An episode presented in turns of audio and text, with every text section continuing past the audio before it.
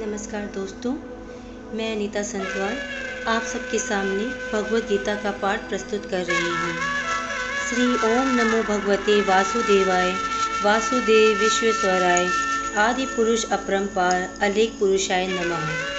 जगत बंधु ज्योति स्वरूप जिये की जानन हार, हरि यश मांगन आयो, दास प्रभु के द्वार। श्री भगवान जी ने अर्जुन को गीता जी का ज्ञान दिया सो मुझे मिले। हे भव्य भंजन श्री कृष्ण जी, किशोर दास माँगता है, हे प्रभु, गीता ज्ञान के उच्चारण करने से तुम्हारे भक्त पूर्ण भ्रम को पाते हैं। प्रभु, मैं आपकी शरण में पड़ा हूँ। किशोरदास और कृष्णदास आदि दीन गरीब हैं और आप परम प्रवीण आरत दुख भंजन हो। हे श्री कृष्ण भगवान, तेरे संतों और भक्तों के हेतु मैं एक ज्ञान भाषा में कहता हूँ।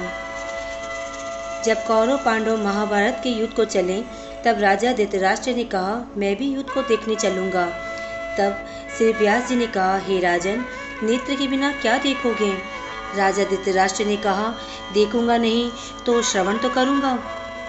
तब व्यास जी ने कहा, हे राजन, तेरा सारथी संजय, जो कुछ महाभारत के युद्ध की लीला कुरुक्षेत्र में होगी, सो यहाँ बैठे ही श्रवण कराएगा।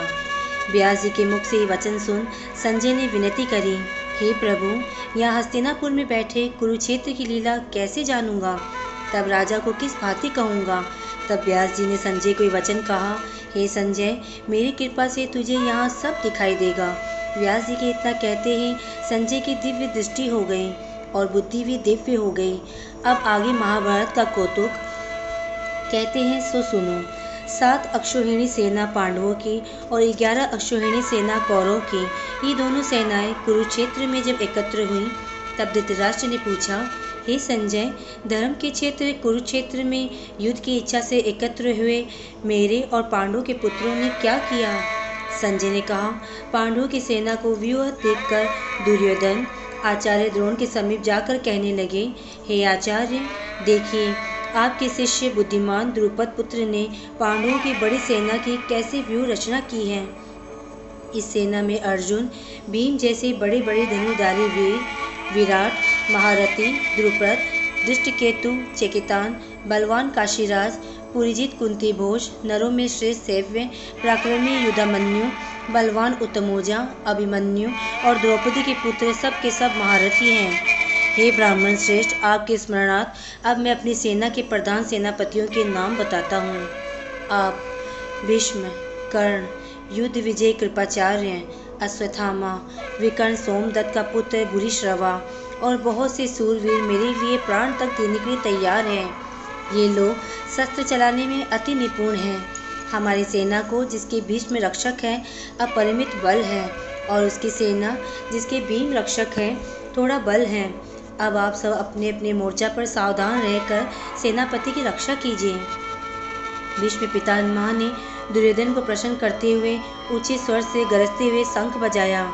फिर वहाँ चारों ओर शंख, नगाड़े, ढोल, गोमाखादी, बाजे बजने लगे, जिनका बड़ा भयंकर शब्द हुआ, जिसके अनंतर श्री कृष्ण और पांडव अर्जुन ने दिव्य शंखों को बजाया। श्री कृष्ण ने पाँच जन्य, अर्जुन भी देवदत्त नामक शंख को और भीषण कर्म करने वाले भीम ने पौंड्रक नामक बड़े शंख को बजाया। कुंती पुत्र राजा युधिष्ठिर ने अनंत विजय, नकुल ने सुघोष और सहदेव ने मणिपुष्पक और धनुधर काशीराज श्रीखंडी दृष्टिद्युमन विराट, अपराजित सात्यकी राजा द्रुपद और द्रौपदी के पाँचों पुत्र और महाभाव अभिमन्यु, इन सब वीरों ने अपने अपने शंखों को बजाया। उन शंखों के भारी शब्द से आकाश और पृथ्वी गूंज उठे। धृतराष्ट्र के पुत्रों के हृदय काँप उठे। हे राजन, अर्जुन ने कौरों को युद्ध के लिए प्रस्तुत देखकर धनुष उठाकर श्री कृष्ण से कहा, हे अच्युत्य मेरा रथ दोनों सेनाओं के बीच में खड़ा कीजिए, जिससे मैं युद्ध करने वालों को देख लूँ कि इस रणभूमि में मुझे किन किन के साथ युद्ध करना चाहिए। दुर्बुद्धि दुर्योधन से प्रीति करने वाले जो युद्ध के लिए एकत्रित हुए हैं, उनको देखूँगा। संजय ने कहा, हे राजन।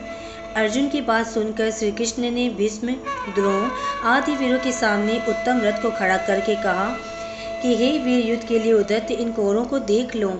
अर्जुन ने चाचा, बाबा, गुरु, मामा, भाई, पुत्र, पौत्र, मित्र, ससुर और स्वजनों को शास्त्रों से सुसज्जित खड़े देख और उसने उन दोनों सेनाओं में अपने ही सब बांधुओं को देखकर परम दायत्र हुए, ये वचन कहे। हे कृष्ण, युद्ध की इच्छा से आए हुए इन अपने बंधुओं को देख मेरे अंग ढीले होते जा रहे हैं, मुख सूखा जा रहा है, मेरा शरीर बेकल होता है गांडी हाथ से गिरा जाता है। हे केशव, मुझमें यहाँ खड़े रहने का सामर्थ्य नहीं है, सब लक्षण में उल्टे देख रहा हूँ, संग्राम में अपने स्वजनों का वध करके कोई लाभ न होगा। हे कृष्ण, मैं जीत, राज्य और सुख भी नहीं चाहता हूँ। हे प्रभु, हमको राज्य भोग तथा जीवन से क्या काम है? क्योंकि जिनके लिए राज्य, भोग और सुख की इच्छा की जाती है, वे सब इस युद्ध में प्राण और धन की इच्छा छोड़ मरने को तैयार हैं। आचार्य, पिता, पुत्र, पितामह, माता, ससुर पौत्र साले और संबंधी, ये सब मुझे मारे तो भी हे मधुसूदन, मैं इन्हें मारने की इच्छा ना करूँगा। हे जनार्दन त्रिलोकी के राज्य के लिए भी मैं उन्हें मारना नहीं चाहता। फिर इस पृथ्वी के राज्य के लिए तो कहना ही क्या? हे जनार्दन धृतराष्ट्र के पुत्रों को मारकर हमारा क्या भला होगा? इसलिए हमें अपने भाई धृतराष्ट्र के पुत्रों को मारना उचित है। हे माधव, स्वजनों को मारकर क्या हम सुखी हो सकते हैं?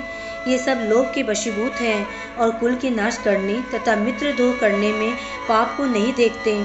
कुल नाश के दोष को जानते हुए भी हमको इस पातक से क्यों नहीं दूर रहना चाहिए? कुल का नाश होने से कुल के प्राचीन धर्म नष्ट हो जाते हैं। फिर धर्म नाश होने से कुल में पाप बढ़ता है। हे कृष्ण, पाप से कुल की स्त्रियाँ व्यवचारिणी होती हैं, जिससे वर्ण संकर संतान उत्पन्न होती है। वे वर्ण संकर जिन पुरुषों ने कुल को नष्ट किया है, उनको तथा उस कुल को नरक में पहुंचाते हैं, क्योंकि श्राद्ध, तर्पण आदि बंद हो जाते हैं। वर्ण संकर बनाने वाले दोषों से कुल ध्वंसकों के जाति, धर्म और कुल धर्म निरंतर नाश होते हैं। हे जनार्दन, मैंने बराबर सुना है। कुल धर्म नष्ट होने से निश्चय नरकवास करना होता है। हाय, हम बड़ा पातक करने को तैयार हैं, जो राज्य के सुख के लोभ से स्वजनों को मारने की कोशिश करते हैं। शास्त्र को धारण किए हुए धृतराष्ट्र के पुत्र, यदि मुझे शस्त्र रहित और उपायहीन को रणभूमि में वध कर डाले तो मेरा बहुत कल्याण होगा। संजय ने कहा, हे राजन, ये कहकर दुखित होकर अर्जुन ने धनुष बाण फेंक दिया और रथ के पिछले भाग में जा बैठा। इति श्रीमद्भागवगीता सुपनिषद ब्रह्म विद्या योग शास्त्र श्री कृष्ण अर्जुन संवादे, विषाद योगी नामक प्रथमो अध्याय समाप्त हुआ। अब मैं पहले अध्याय का महात्म्य पढ़ रही हूँ। एक समय पार्वती ने पूछा, हे महादेव जी, किस ज्ञान के बल से आपको संसार के लोग शिव कह के पुकारते हैं? मृग छाला ओढ़े, अंगों में शमशानों की विभूति लगाए, गले में सर्प और मुंडों की माला पहने रहे हों। इनमें तो कोई पवित्र नहीं है। फिर आप किस ज्ञान से पवित्र हो? ये आप कृपा करके श्री महादेव जी बोले, हे प्रिय, सुनो। गीता ज्ञान को हृदय में धारण करने से मैं पवित्र हूँ। इस ज्ञान से मुझे बाहर के कर्म व्याप्ति नहीं है। तब पार्वती ने कहा, हे भगवान, जिस गीता ज्ञान की आप ऐसी स्तुति करते हैं, उसके श्रवण करने से कोई कृतार्थ भी हुआ है? तब महादेव जी ने कहा, इस ज्ञान को सुनकर बहुत जीव कृतार्थ हुए हैं और आगे भी होंगे। मैं तुझको एक पुरातन कथा कहता हूँ, तू भी श्रवण कर।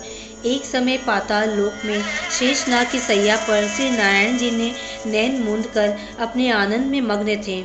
उस समय भगवान के चरण दबाती हुई श्री लक्ष्मी जी ने पूछा, हे प्रभु, निद्रा और आलस्य उन पुरुषों को व्याप्ता है जो जीव तामसी हैं? फिर आप तो तीनों गुणों से अतीत हो। आप जो नेत्र मुद रहे हो, ये मुझको बड़ा आश्चर्य है।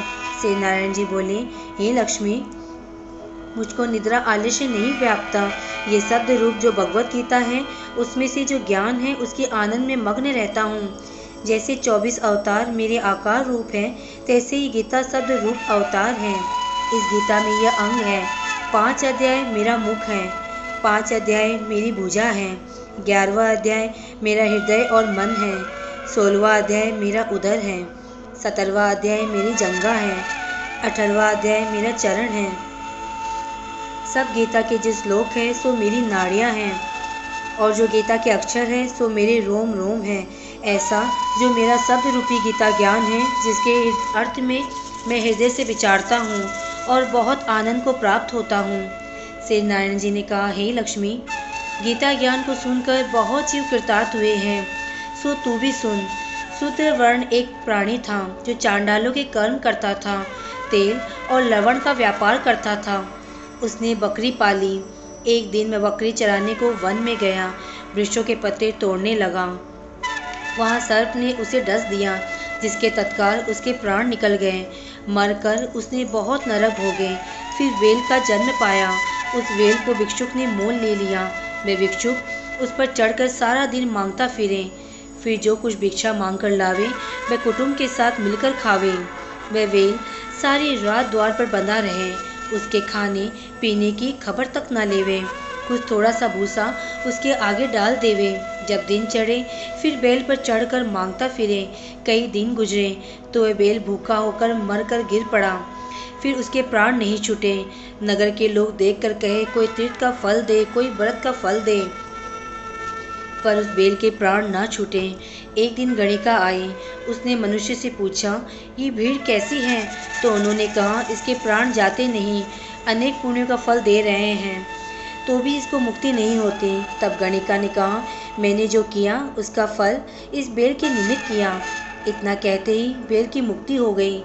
तब बेल ने एक ब्राह्मण के घर में जन्म लिया। पिता ने इसका नाम सुशर्मा रखा।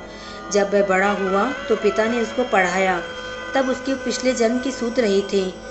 उसने एक दिन मन में विचार किया, जिस गणिका ने मुझे वेल की योनि से छुड़ाया है, उसका दर्शन करूँ। विप्र चलता चलता गणिका के घर गया और कहा, तू मुझे पहचानती है? गणिका ने कहा, मैं नहीं पहचानती। तू कौन है? मेरी तेरी क्या पहचान है? तू विप्र है और मैं वैश्या। तब विप्र ने कहा, मैं वही बेल हूँ। जिसको तुमने अपना पुण्य दिया था। तब मैं वेल की योनि से छुटा था। अब मैंने विप्र घर में जन्म लिया है। तू अपना वह पुण्य बता, गणिका ने कहा। मैंने अपने जाने कोई पुण्य नहीं किया। पर मेरे घर एक तोता है। वह कुछ पढ़ता है। मैं उसके वाक्य सुनती हूँ। उस पर्ण पुण्य का फल मैंने तेरे निमित्त दिया। तब विप्र ने तोते से पूछा, तू सवेरे क्या पढ़ता है?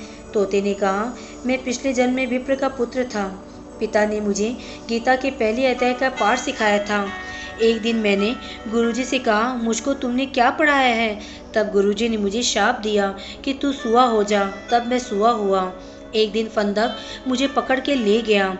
एक विप्र ने मुझे मोल ले लिया। वह विप्र भी अपने पुत्र को गीता का पाठ सिखाता था। तब मैंने भी वह गीता पाठ सीख लिया। एक दिन विप्र के घर चोर घुस पड़े। उनको धन प्राप्त ना हुआ। तो पिंजड़ा उठा ले गए। उन चोरों की ये गणिका मित्र थी। मुझे इसके पास ले आए। सो मैं नित्य गीता जी के पहले अध्याय का पाठ करता हूँ। वही ये गणिका सुनाती हैं, पर इस गणिका की समझ में नहीं आता जो मैं पढ़ता हूँ। वही पुण्य तेरे निमित्त दिया था। सो हे लक्ष्मी, गणिका ने भले काम ग्रहण किए, नित्य प्रति स्नान करें और गीता के पहले अध्याय का पाठ करें, इससे उसकी मुक्ति हो गई। से नारायण जी ने कहा, हे लक्ष्मी जो कोई अजान कर भी गीता का पाठ करें या श्रवण करें, उसको भी मुक्ति मिलेगी। ओम नमो भगवते वासुदेवाय।